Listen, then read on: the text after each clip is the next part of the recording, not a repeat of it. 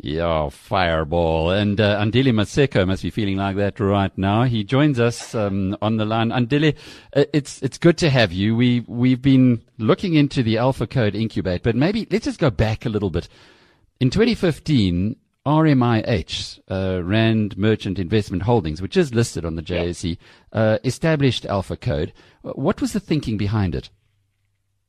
Thanks for having me on, Alec. So the thinking at the time was how do we help modernize the portfolio of businesses that RMIH has a, a, stake in?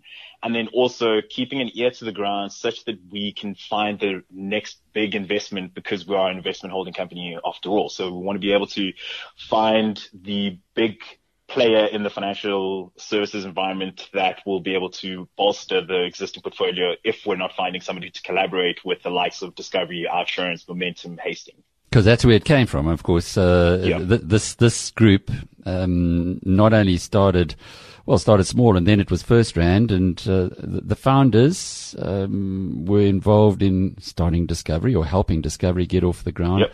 as you say. Uh, is there is there scope for that still in South Africa in financial services that you can you can get a company that could could uh, become the next Discovery?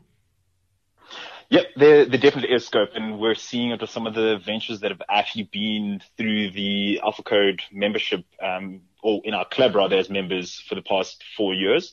There are some really innovative guys out there, and there's still scope when you look at South Africa as a financial landscape we have that first world type environment with regards to the regulations and some of the, the people in the economy can play to that. And there's still the third world. So being able to constantly find ways to bridge that gap gives opportunity for entrepreneurs to then plug in and do some innovative stuff. So when you look at that as the opportunity and how that can spread across the rest of the continent, yeah, there's scope for it. So who are you appealing to in your incubator or in Alpha Code into Incubate? So for Incubate specifically, we're looking at businesses that are not more than two years old. So anywhere from a concept, and we're looking at guys that have validated to some degree that this there is value for what I want to create as a concept, and businesses that are in the early stages must be 51%, at least 51% black owned, operating in the financial services space and technology and also must be a team, a strong entrepreneurial team that is going to be leading this.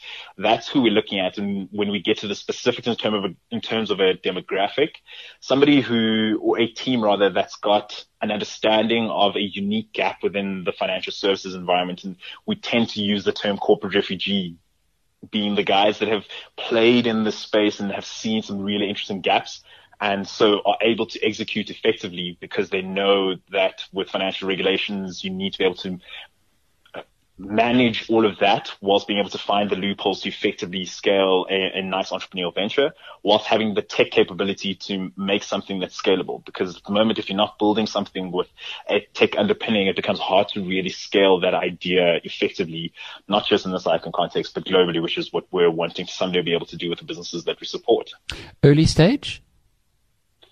Yeah. So early stage for us, that's that period between uh, one and two years old of having run your business. So you haven't gone beyond um, being too far down the line of establishing your product market fit and properly revenue generating. The purpose of the incubator program is we're wanting to give you the two million rand entrepreneur package, which is grant funding of a million rand and the million rand worth of support services being mentors, the three tiers of mentors, a business mentor, a commercial mentor, and a tech mentor who are helping you refine that product market fit. So if you're coming into the program, that's the essence of what we're wanting to be able to give to you and you'd be able to extract for your 12 months of the program. So how do they go about these uh, prospective uh, members of, of Alpha Code Incubate? How do they go about attracting your attention? What do they have to do? We have opened up the applications. So we'd open applications on the 15th of May. We're closing in 12 days, the 18th of June.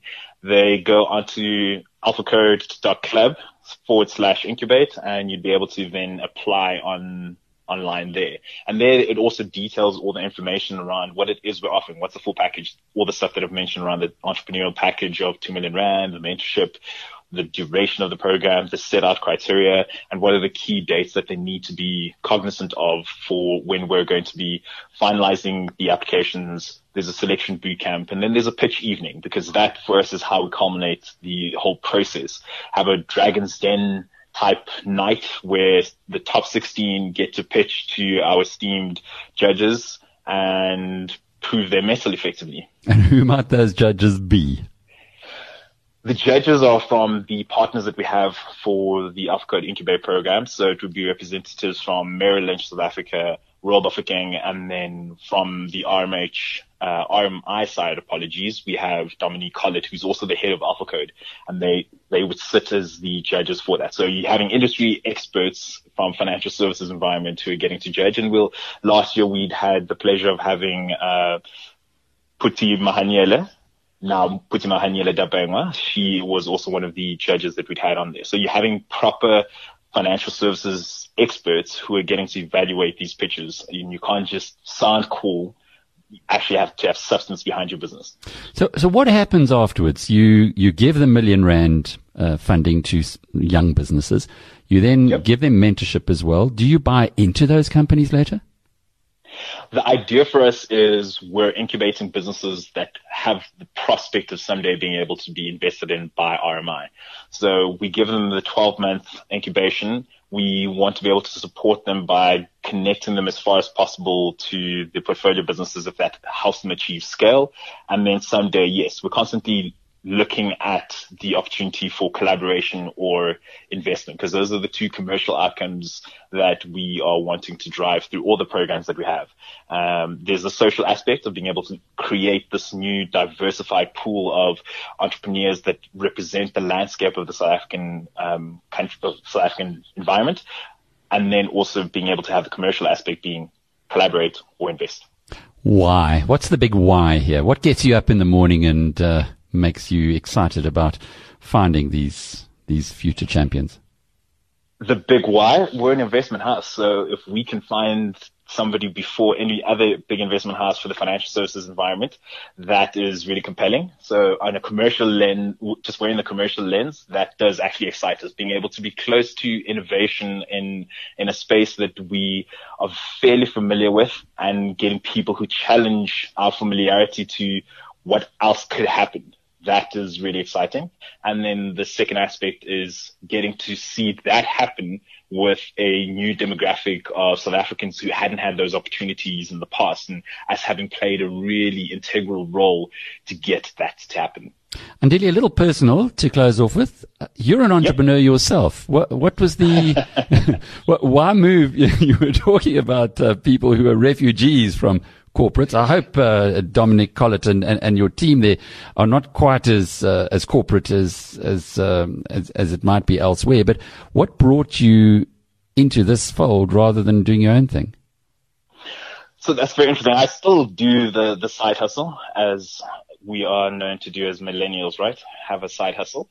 and that is pushing the entrepreneurial stuff there. But what had really brought me in was my big passion and my why is to be able to help empower young Africans in order to be able to achieve certain things. And having trekked some of that entrepreneurial journey, there's some learnings and understandings that I'm able to infuse into the resources that we can bring to the table and match the two such that we're actually giving something meaningful back to the ecosystem.